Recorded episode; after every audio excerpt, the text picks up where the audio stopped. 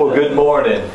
I give honor to our great and worthy God who's deserving of all praise. I magnify Him, Father, Son, and Spirit. I'm glad for the privilege to be with you and God's goodness to us and uh, giving us opportunity to be back. I always am thankful for the uh, privilege we have to be here at Spring Lake. And uh, I'm glad particularly because of uh, heritage I've had. And I thank God for the memory of Brother Frank McGuire and, of course, uh, Brother Lenny Rogers, who was here afterwards. And I know there's been a, a, wealth of, of good ministry over the years here, and we're thankful for you who are here this morning, and for our brother Paul, who's laboring, as well as Kevin, and also our brother Gary, who's worked in uh, teaching Sunday school.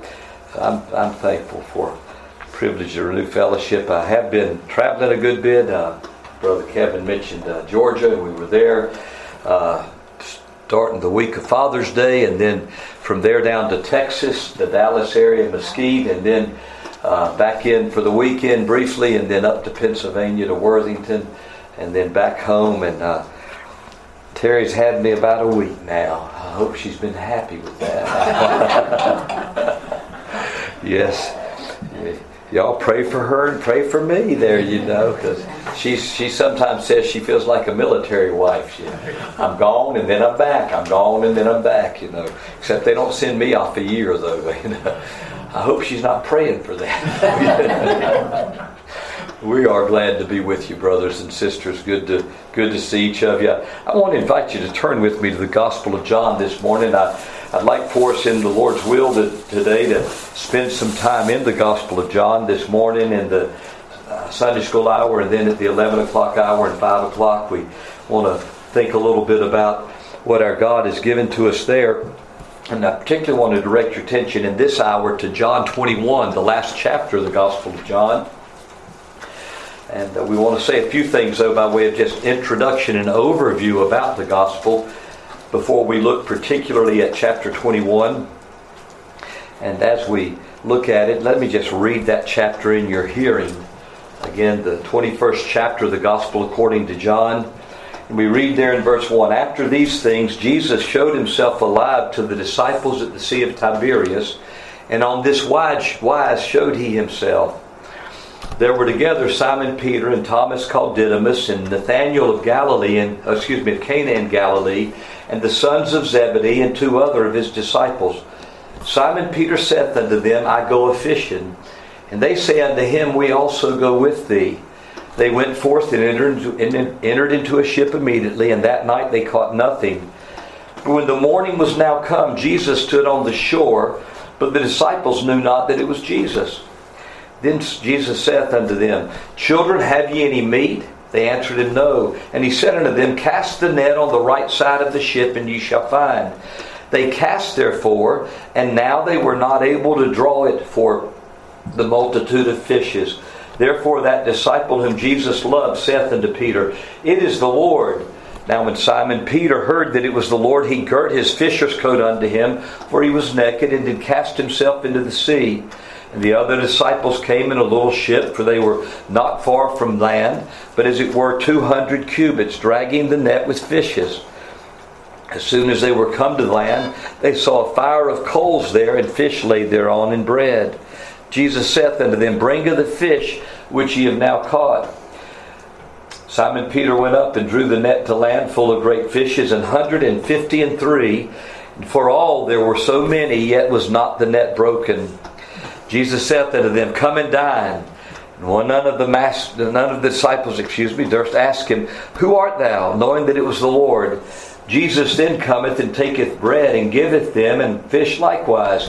This is now the third time that Jesus showed himself to his disciples after that he was risen from the dead.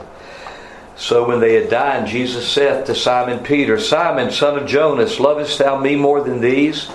He saith unto him, Lord, yea, Lord, thou knowest that I love thee. He saith unto him, Feed my lambs. He saith to him again the second time, Simon, son of Jonas, lovest thou me? He saith unto him, Yea, Lord, thou knowest that I love thee. He saith unto him, Feed my sheep. He saith unto him the third time, Simon, son of Jonas, lovest thou me? Peter was grieved because he said unto him the third time, Lovest thou me? And he said unto him, Lord, thou knowest all things, thou knowest that I love thee. Jesus saith unto him, Feed my sheep. Verily, verily, I say unto thee, when thou wast young, thou girdest thyself, and walkest whither thou wouldest. But when thou shalt be old, thou shalt stretch forth thy hands, and another shall gird thee and carry thee whither thou wouldest not. This spake he, signifying by what death he should glorify God. And when he had spoken this, he saith unto him, Follow me. Then Peter, turning about, seeth the disciple whom Jesus loved following, which also leaned on his breast at supper, and said, Lord, which is he that betrayeth thee? Peter, seeing him, saith to Jesus, Lord, and what shall this man do? Jesus saith unto him, If I will that he tarry till I come, what is that to thee? Follow thou me. Then went this saying abroad among the brethren that, thy, that that disciple should not die. Yet Jesus said not unto him, He shall not die, but if I will that he tarry till I come, what is that to thee? This is the disciple which testifieth of these things and wrote these things, and we know that his testimony is true. And there are many other things which Jesus did, the which, if they should be written every one, I suppose that even the world itself could not contain the books that should be written. Amen. We trust our God will add His blessing to this portion of His Word this morning. May we just again bow before Him. Father, we look to you in the name of thy worthy Son, of whom we read here in these blessed words that you gave to John by inspiration of your Spirit. Bless now your word, Father, and honor your Son in our lives. Glorify him, we pray, throughout the world this day, among your churches and your family on earth. Father, we thank you for your goodness. We thank you, Father, for the mercy you show to us in your Son. We pray that mercy be magnified as we look at his dealings here after the resurrection with his disciples. Grant us, Lord, your blessing. In Christ's name, amen. Well, as we look at these words, John 21, particularly, we want to think about the theme of restoration, because I believe we see that here in these words as we find particularly a focus on Peter that marks this chapter. But before we do, I'd like to just give a little bit of an overview on the gospel according to John. Uh, there are those who would divide it different ways, but one of those ways that I had appreciated in which it's been divided overall is in terms of two books, one gospel really. Not that they're actually two books, but, but in terms of what some would call the book of signs and then the book of glory. That book of signs would be the opening part of John's Gospel, chapters 1 through 12. 12 is kind of a transition chapter, though, as it moves into the book of glory. But the book of signs is uh, the portion in which John records those miracles that Jesus did, and there are many as we read even at the end of the gospel here, there are many miracles he did, but particularly John chooses specific ones because he calls them signs. The Greek word is semeia, uh, the plural, semeion in, in uh, the singular. He uses that word to speak of these miracles that Jesus did and in speaking of them as signs, I believe John is importing that, and the Spirit of God as well, that these miracles are signs in that they have a significance beyond themselves. They have a significance, first of all, in that they point to who Jesus is. He is the Messiah. One miracle, particularly, speaks of that in John 9. You remember the pool of Siloam and the blind man. And, and the Lord Jesus takes spittle and makes mud, puts it in the man's eyes, and then tells him, Go wash in the pool of Siloam. He does that, and he's sighted now. The man who was blind now has his sight, but there's a catch. It's the Sabbath day. John 5, the same thing about the man who was healed at the pool of Bethesda. It was a Sabbath, and the Jews wanted to find fault with him for doing a miracle on the Sabbath. But as he did that sign of healing the blind man, you remember there was a flap uh, with the Pharisees. They wanted to come up and say, This man can't be of God because he did this on the Sabbath day. And of course, the Lord Jesus addressed that most of his public ministry. Is it right to do good on the Sabbath day? And uh, what, is it okay to heal? And of course, the answer that he would give and that the God himself would give is yes. And uh, as that argument takes place among the Pharisees, especially with the blind man. You remember they keep asking him, How did he open your eyes? And as he as he answers them, he said, Would you be his disciples? And they take great offense at that. We're, we're Moses' disciples. You may be one of his disciples. We know Moses was sent by God, but as for this man, and at that point, the blind man says, Herein is a marvelous thing a man has opened the eyes of the blind, a miracle that hasn't been done since the world began, and you can't recognize this as of God. Now, that man was speaking more truth, I think, than he realized. Because in Isaiah chapter 35, when God had spoken of that day when he himself would come to save his people, he said this would happen. Then shall the eyes of the blind be opened, the ears of the deaf unstopped. Then shall the lame man leap like an hart, and then shall the tongue of the dumb or the mute sing. And those miracles, they took place like gangbusters, if you will, when the Lord Jesus appeared. The blind seeing, the deaf hearing, the, the, the, the dumb, the mute speaking, and the, the lame man leaping. And there were special miracles that were reserved for Messiah.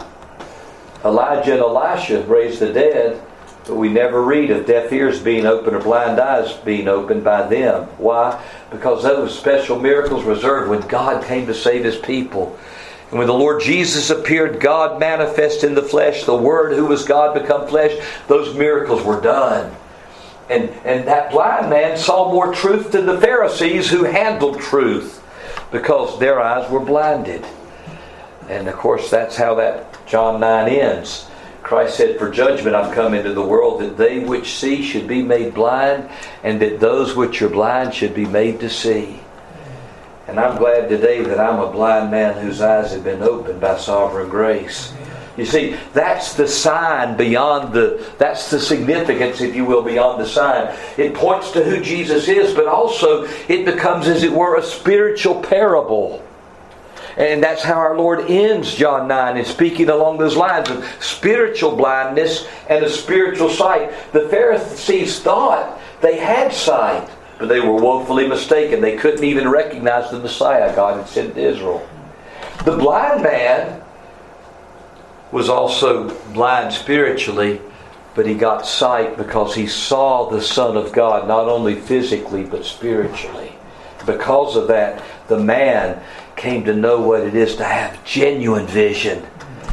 To have the vision that recognizes who the Lord Jesus is, and that is the gift of God's grace. Apart from grace, that will never be experienced.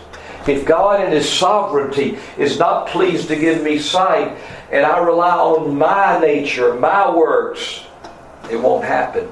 That's why the Lord Jesus told Nicodemus in John's Gospel, chapter 3.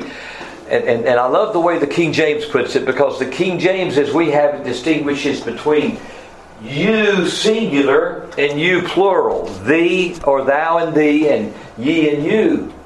And here's what Jesus said to Nicodemus Marvel not that I say unto thee, ye must be born again. You see, Nicodemus is really a representative of the Pharisees, a representative of the teachers of Israel.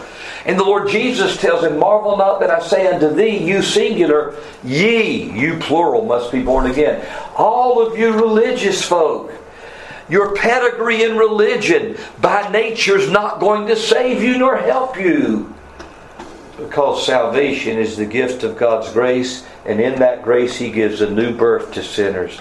In that grace, He gives sight to sinners who are blind.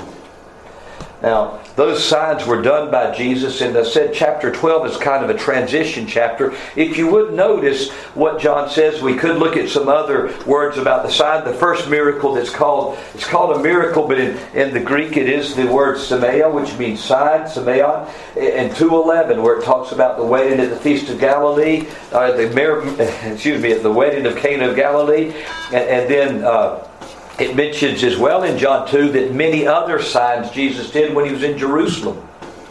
And that's one reason that Nicodemus came to him. Remember, he said, No man can do the miracles thou doest except God be with him. And yet, John chooses some specific ones. The next one John records is John chapter 4, the healing of the uh, uh, nobleman's son. as our Lord's coming back into Galilee. And now that's the word is used, a miracle, again, semeion, that uh, in John 4.54. But the summary of Jesus' miracles that John gives in that portion of John we could call the book of signs is in chapter 12. And uh, in the words there, verse 18 of John chapter 12, we see reference to a miracle that Lord willing we'll look at next hour, John 11, the miracle of the raising of Lazarus, his resurrection. But as John records that and speaks about the desire of the Jews to come to see Jesus when he was at Bethany in the earlier part of John 12, this is part of the reason why. And they, they were, he's going into triumphal entry now after that meal at Bethany and uh, people are gathered. We know how they sang Hosanna from the other Gospels. And here's one reason why people wanted to see him. Verse 18 of John 12 For this cause the people also met him, for that they heard that he had done this miracle. That's the raising of Lazarus. And the word again is semeion sign. There was a significance to that. The Lord willing, next hour we'll look at it. And yet, as they welcome in, into Jerusalem at this Passover, and as they say, Blessed is he that comes in the name of the Lord, Hosanna, save now thou that dwellest in the highest. As they say that, sadly, things are going to shift during this week. And as Matthew Henry put it, today Hosanna, tomorrow crucified. And by the end of the week, the crowd is going to say, and of course, it was a crowd that was selectively picked out by the chief priest. The crowd's going to say, Away with this man, give us Barabbas. And then John will point this out in chapter 12 the unbelief of Israel. If you would drop down with me to the words there of, of uh, John 12, verse uh, 37, please. But though he had done so many miracles, and this is again that word sign, semeia, they were miracles, but they also, in, as miracles, had the significance to them beyond the miracles. But though he had done so many miracles before them, yet they believed not on him, that the saying of Isaiah the prophet might be fulfilled, which he spake, Lord, who hath believed our report, and to whom hath the arm of the Lord been revealed? Those are words of Isaiah 53 1. Therefore they could not believe, because that Isaiah said again, He hath blinded their eyes and hardened their heart, that they should not see with their eyes, nor understand with their heart, and be converted, and I should heal them. That's from Isaiah chapter 6, the words of verse 10. These things said Isaiah when he saw his glory and spake of him. That was the vision in chapter 6 of Isaiah when Isaiah was called to the prophetic ministry by God. Said, Here am I, send me, remember. He, he, he realized his sinfulness, woe is me, I'm undone, I'm a man of unclean lips, I dwell in the midst of a people of unclean lips. And as that happened, one of the seraphim went and with tongs took a coal from the altar, touched his lips, and said, Lo, this has touched thy lips, thine iniquity is purged, thy sins taken away. And Isaiah was now equipped, and he heard the voice of the Lord God saying, Whom shall I send, and who will go for us? And he said, Here am I, send me. And then God told him the kind of ministry he was going to have. Isaiah, they're not going to listen to you. Now, I don't know about when the Lord saved me and called me to preach. The Lord didn't tell me that, you know, when I you know, that almost seems discouraging. It you're starting out in ministry. By the way, son, they're not going to listen to you. They're not going to hear you. But you see, the thing was, this was a hallmark of Israel. Stephen in his ministry in Acts chapter 7, Stephen makes it clear that Israel has had a knack for failing to recognize those God sent to them, whether it was Joseph or Moses or whether it was the prophets.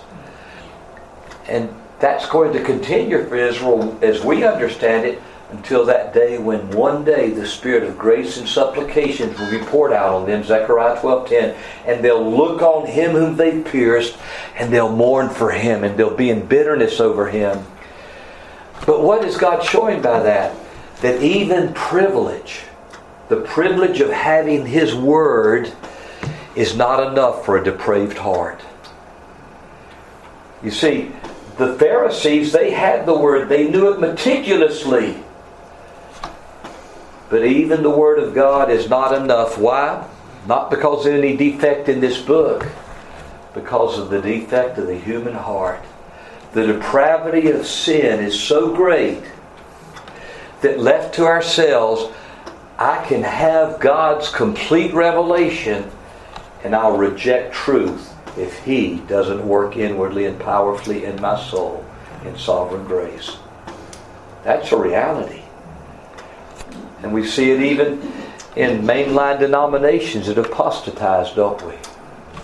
They started out with the Word of God, and as they did, they steadily got away.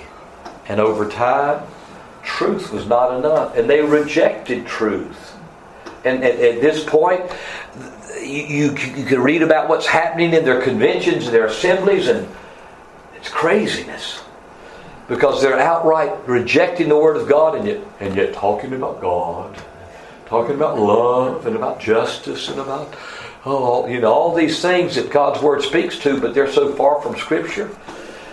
You can't, you, you, you wonder how did they get there? Well, they got there because at some point God gave them over.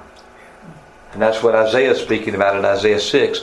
And so that's why the sides are rejected. But even in that, God was at work because in Israel's rejecting of, his, of her Messiah, what happened? Salvation comes to the world. And John 12 features that as these Greeks come to come to uh, Philip, whose name is very Greek, Philippus. That was the father of Alexander the Great of Macedon, remember. Philip of Macedon. His name is Greek, and he goes, and when they say, Sir, we, sir, we would see Jesus. Greeks come into the feast of Passover. Andrew, the next disciple with a very Greek name, Andreas, Philip gets Andreas and they go and talk to Jesus and tell him there's some Greeks who want to see you. And the Lord Jesus starts to speak strange. He says, Except a grain of wheat fall into the ground and die, it abides alone. But if it falls into the ground and dies, it brings forth much fruit. And he summarizes what he says by saying in John 12 32, And I, if I be lifted up, will draw all men unto me. In other words, basically, it's as though he's saying, You guys want me to talk to these Greeks, but you don't realize there's something that's going to be the pivot that becomes the hinge on which the gospel will go to the nations.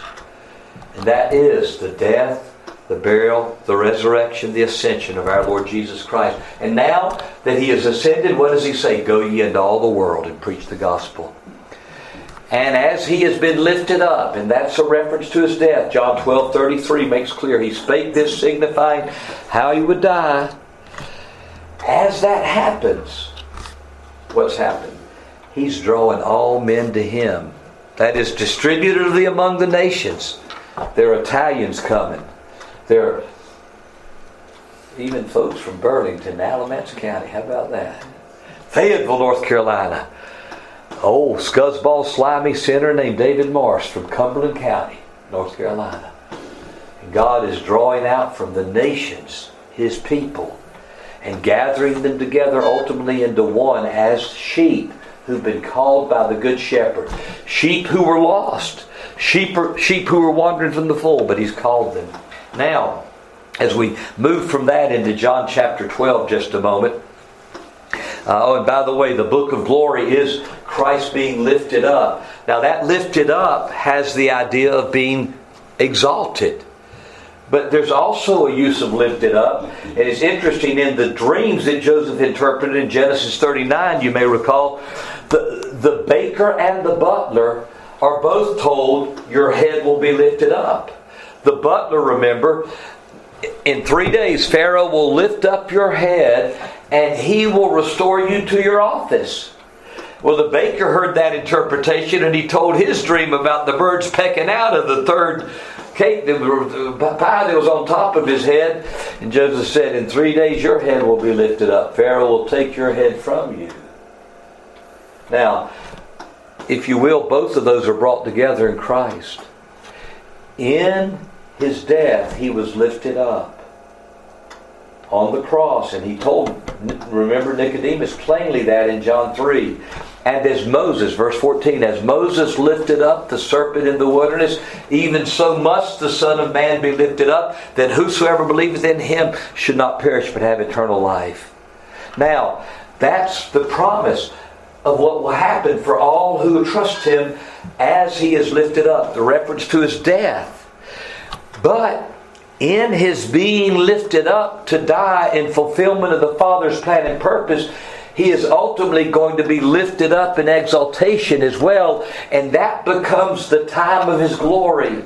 And he speaks of that in John 12. Now's the time the Son of Man must be glorified. And as he's about to go to the cross in his prayer in John 17, he said, Father, glorify thy Son as thy Son also hath glorified thee that he may give eternal life to as many as thou hast given him. And this is life eternal, that they may know thee, the only true God, and Jesus Christ whom thou sent. He's lifted up, and in his lifting up, death happens. And as he dies on the, on the cross, that death that you and I deserved, as he, as he dies, he cries out that victory cry from the cross, to tell Tetelestai, ah, it is finished. And that becomes victory because he's accomplished the work the Father's given him to do. And as such, the Father says, Son, now I'm going to glorify you as mediator. I'm going to glorify you in your role that you've occupied as the Son of Man, the mediator. And I'm going to give you the nations for your inheritance. And that, brothers and sisters, is the book of glory. And it ends with this episode in John 21 that we've read. And let's look at it a little because it shows us, in some measure, as the Lord Jesus speaks of John 10 about being the good shepherd. You remember a statement he makes about his sheep? He says, I am the good shepherd. And he says, The good shepherd does what? Calleth his sheep by name. He did that in John, 10, in John 20, remember? When on the morning of the resurrection, Mary Magdalene, who'd gone with the women, found out the tomb was empty, went back and reported to the disciples. John and Peter run and they see, yes, it's empty. They go back and Mary's left alone there to weep. And she sees a man she thinks to be the gardener. And he asks, Woman, why weepest thou? And she says, If you've borne him hence, let me know where you've taken him, and I'll get his body. I don't know how she was going to get his body by herself. But as he talks with her, he says, I'll try to say it as southern as I can. Mary. Put the emphasis on that A. Mary. And she hears her name, Mary. And the good shepherd who calls his sheep by name, she turns and says, Rabboni, my master, my teacher. Throws herself at his feet, and he basically says, Stop clinging to me. Don't need to hold on to me. I'm not gone yet. I'm going to be here 40 more days. Well, he calls another sheep by name in Revelation and in John chapter 21, brothers and sisters. And that's the sheep who, it seems, wanted to go back to the old life. Let's look at it. But before you do, let me read Galatians 6 1 here because I think this verse is very instructive about what our Lord does in John chapter 21. Many of you quote these words of Galatians 6 1, but it says, Brethren, if a man be overtaken in a fault, ye which are spiritual, restore such an one in the spirit of meekness, considering thyself, lest thou also be tempted. Here we read of what we are to do if we are in that group of those who would, uh, as spiritual, we trust, restore somebody who's overtaken in a fault. The word restore in the Greek Testament is katartizo. It's used by Galen, the Greek medical writer, of setting a bone. Gary, I don't mean to bring that up as a harmful illustration for you because I know you've been there lately, but but back in uh, let's see, June of 1990. Terry, give me the date because she remembers it. I broke this wrist. I jumped off a horse that was bucking. I felt like the best thing I could do was like the old cartoon figure, exit stage right, you know. And so, I, and when I did that wet uh, field, farm, farming gland, it was hard as concrete, I reckon. And it, the impact was on this wrist, and I shattered it. It looked like an accordion. Terry, when we left to ride that horse, said, Don't break a leg, David. well, I didn't. I listened to her. but I did break a wrist. And they took me to the hospital, and when the ER doctor saw it, he said, I can't do anything with this. You're going to have to have surgery. So they called in Dr. Van Giesen from the KDV clinic there, orthopedic clinic in York, Pennsylvania. And he knew that I was from North Carolina visiting, so he didn't want to do surgery, but he started out just by straightening that out. He put my fingertips in some mesh wire tips, and then my, my hand was hanging, and then he straightened out my arm. And the rush of relief was so great from just straightening out those bones that for a while I didn't need anesthetic. But he did it firmly, but he also did it very carefully. He just didn't start wrenching it. That's the idea of the word katartizo here in its medical use. To set a bone. You that are spiritual, restore such a one. And that's what our Lord is doing in in John chapter 21. He is so carefully dealing with Peter, firmly, but also delicately. And as he does that, let's just go back to chapter 21 and notice it, please. And if you would, notice how John kind of sandwiches this scene in verse 1 and in verse 14. It's a revelation of the Lord Jesus. Notice, after these things, verse 1, Jesus showed himself again to the disciples at the Sea of Tiberias, and on this wise showed he himself. And then notice verse 14 of chapter 21 of John. This is now the third time that Jesus showed himself to his disciples after that he was risen from the dead. In other words, what we have here is a revelation of the Son of God. He is unveiling some more of himself in his resurrected glory to his disciples.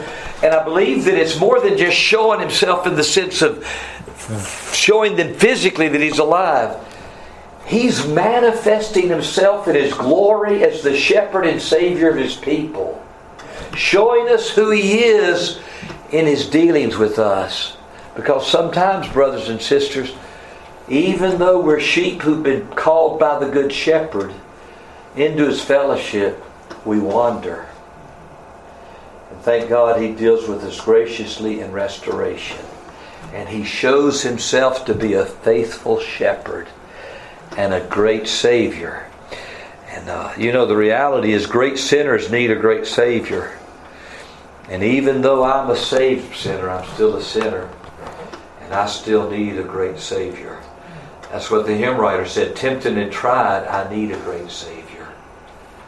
I'm glad we've got one. And the Lord Jesus shows Himself in this chapter to be such. As we move on to the in the chapter, notice verses two and three. I would have what I would give you a return here. That is a return to the old life in measure. There were together Simon Peter and Thomas called Didymus and Nathanael of Cana in Galilee, and the sons of Zebedee and two other of his disciples. Simon Peter saith unto them, I go a fishing. They say unto him, We also go with thee. There's the power of influence. They went forth and entered into a ship immediately, and that night they caught nothing. Now, I don't believe there's anything wrong with fishing. I haven't done a lot of it, but when I've done it, I've enjoyed it. Especially when you get some good catfish and bluegill. Uh, we did that down in North Florida when I was preaching a meeting years ago, and it, it, brother we were with, the pastor, he had a dock with the water there that he cleaned the fish on, had the grease already red hot. I'm telling you, and already did some cheese grits and slaw for us. And we were ready to eat. He threw that. He cleaned that fish and he threw threw it in that fire, and we we had a feast. Well, Simon. Though I believe when he said I go fishing, he imports more than just the fact that he was going to go wet a line or drop a net. I believe, in effect, Simon is in effect thinking it's over for him as a disciple. Now, again, that's that's not something it says directly, but I believe that's the thought, and I believe we see it in our Lord's words in the way that I understand them. Now, you might disagree with me on that, but I think as we look at it, there's that will be borne out in measure. But as he says, I go a fishing, and the power of influence, these others go with him they have an unsuccessful night of fishing. And, and, and what follows in the chapter from verses 4 and onward are a lot of reminders for Simon Peter. Some things that are going to bring to remembrance dealings of the Lord with him. And it starts with the fact that they've had an unsuccessful night fishing.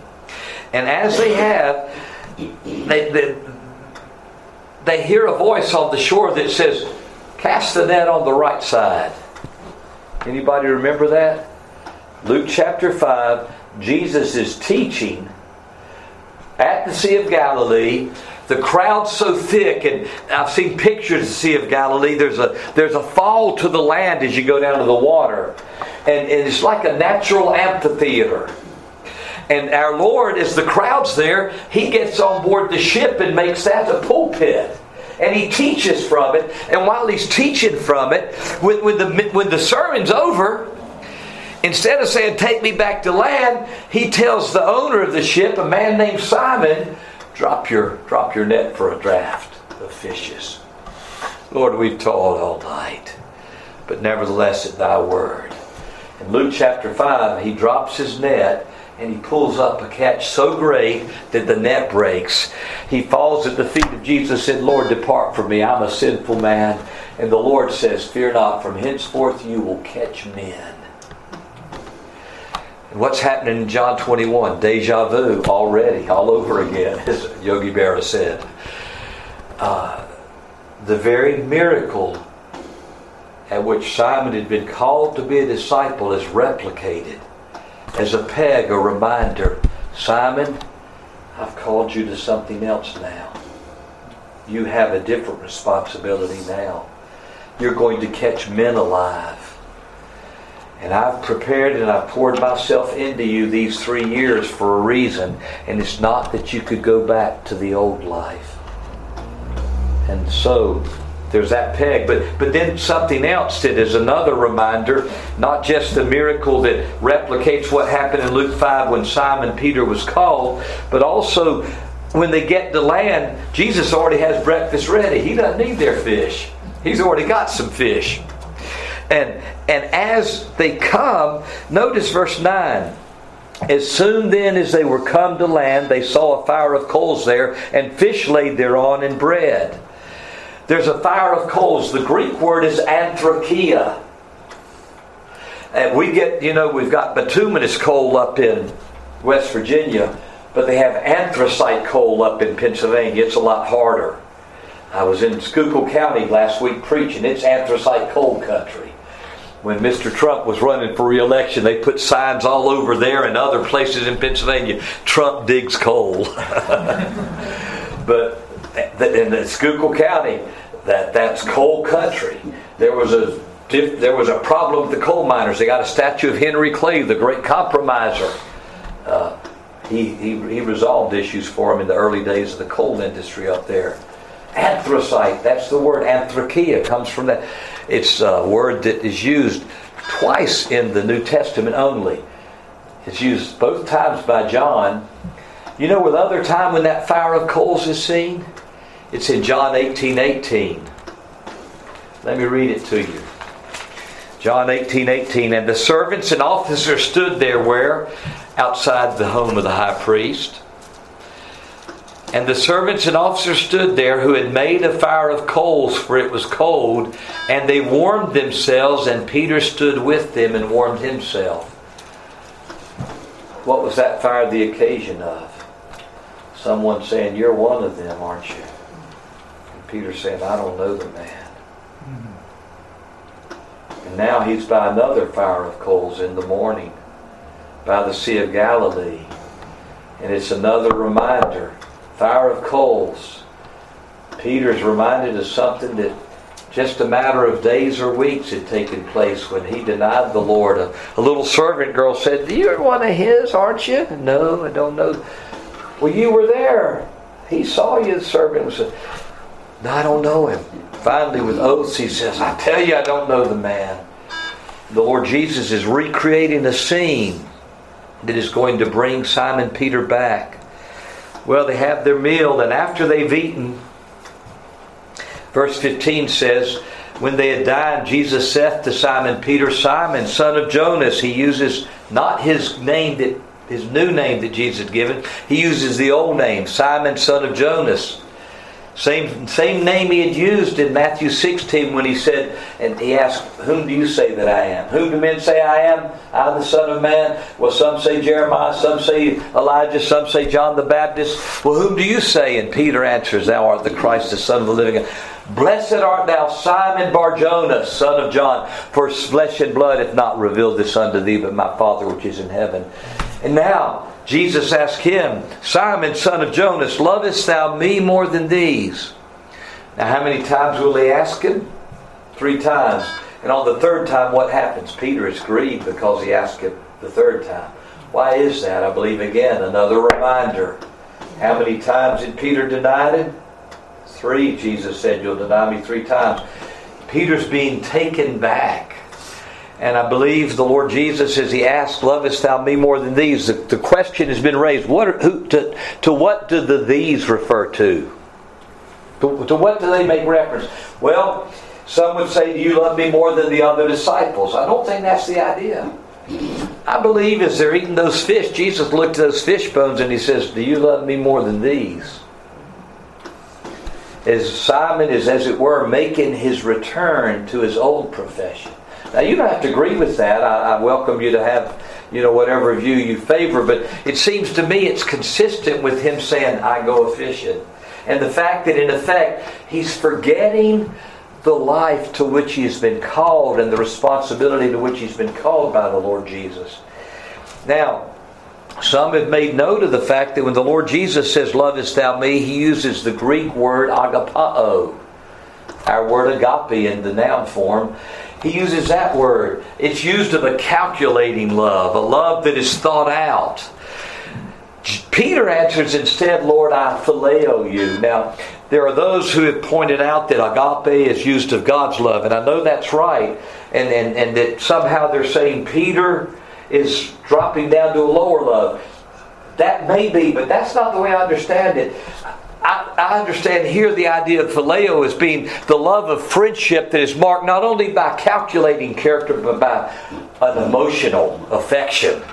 And and I believe he's saying, Lord Jesus, I really my heart is stirred for you. My, my heart's rekindled for you. And this is not necessarily in the passage, but in John, Song of Solomon, chapter 5, when the Shunammite hears her beloved knocking, Open to me, my beloved. My, my locks are wet with dew. And she says, I put off my coat. How shall I put it on? I've washed my feet. How shall I dirty them, you know?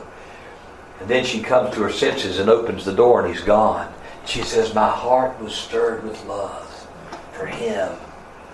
And I believe that's what Peter's feeling, rekindling in him. Lord, I, I, I don't just love you with a thought out love. Lord, I, I love you with the love that is marked by the affection and emotion of friendship and of the fellowship we've had. And I believe the Lord Jesus is stirring the strings. He's setting the bone, if you will, of a man who said, I never knew you. And as he does that, he gives Peter the charge. Yea, Lord, thou knowest that I love thee. Peter responds, He saith to him, Feed my sheep.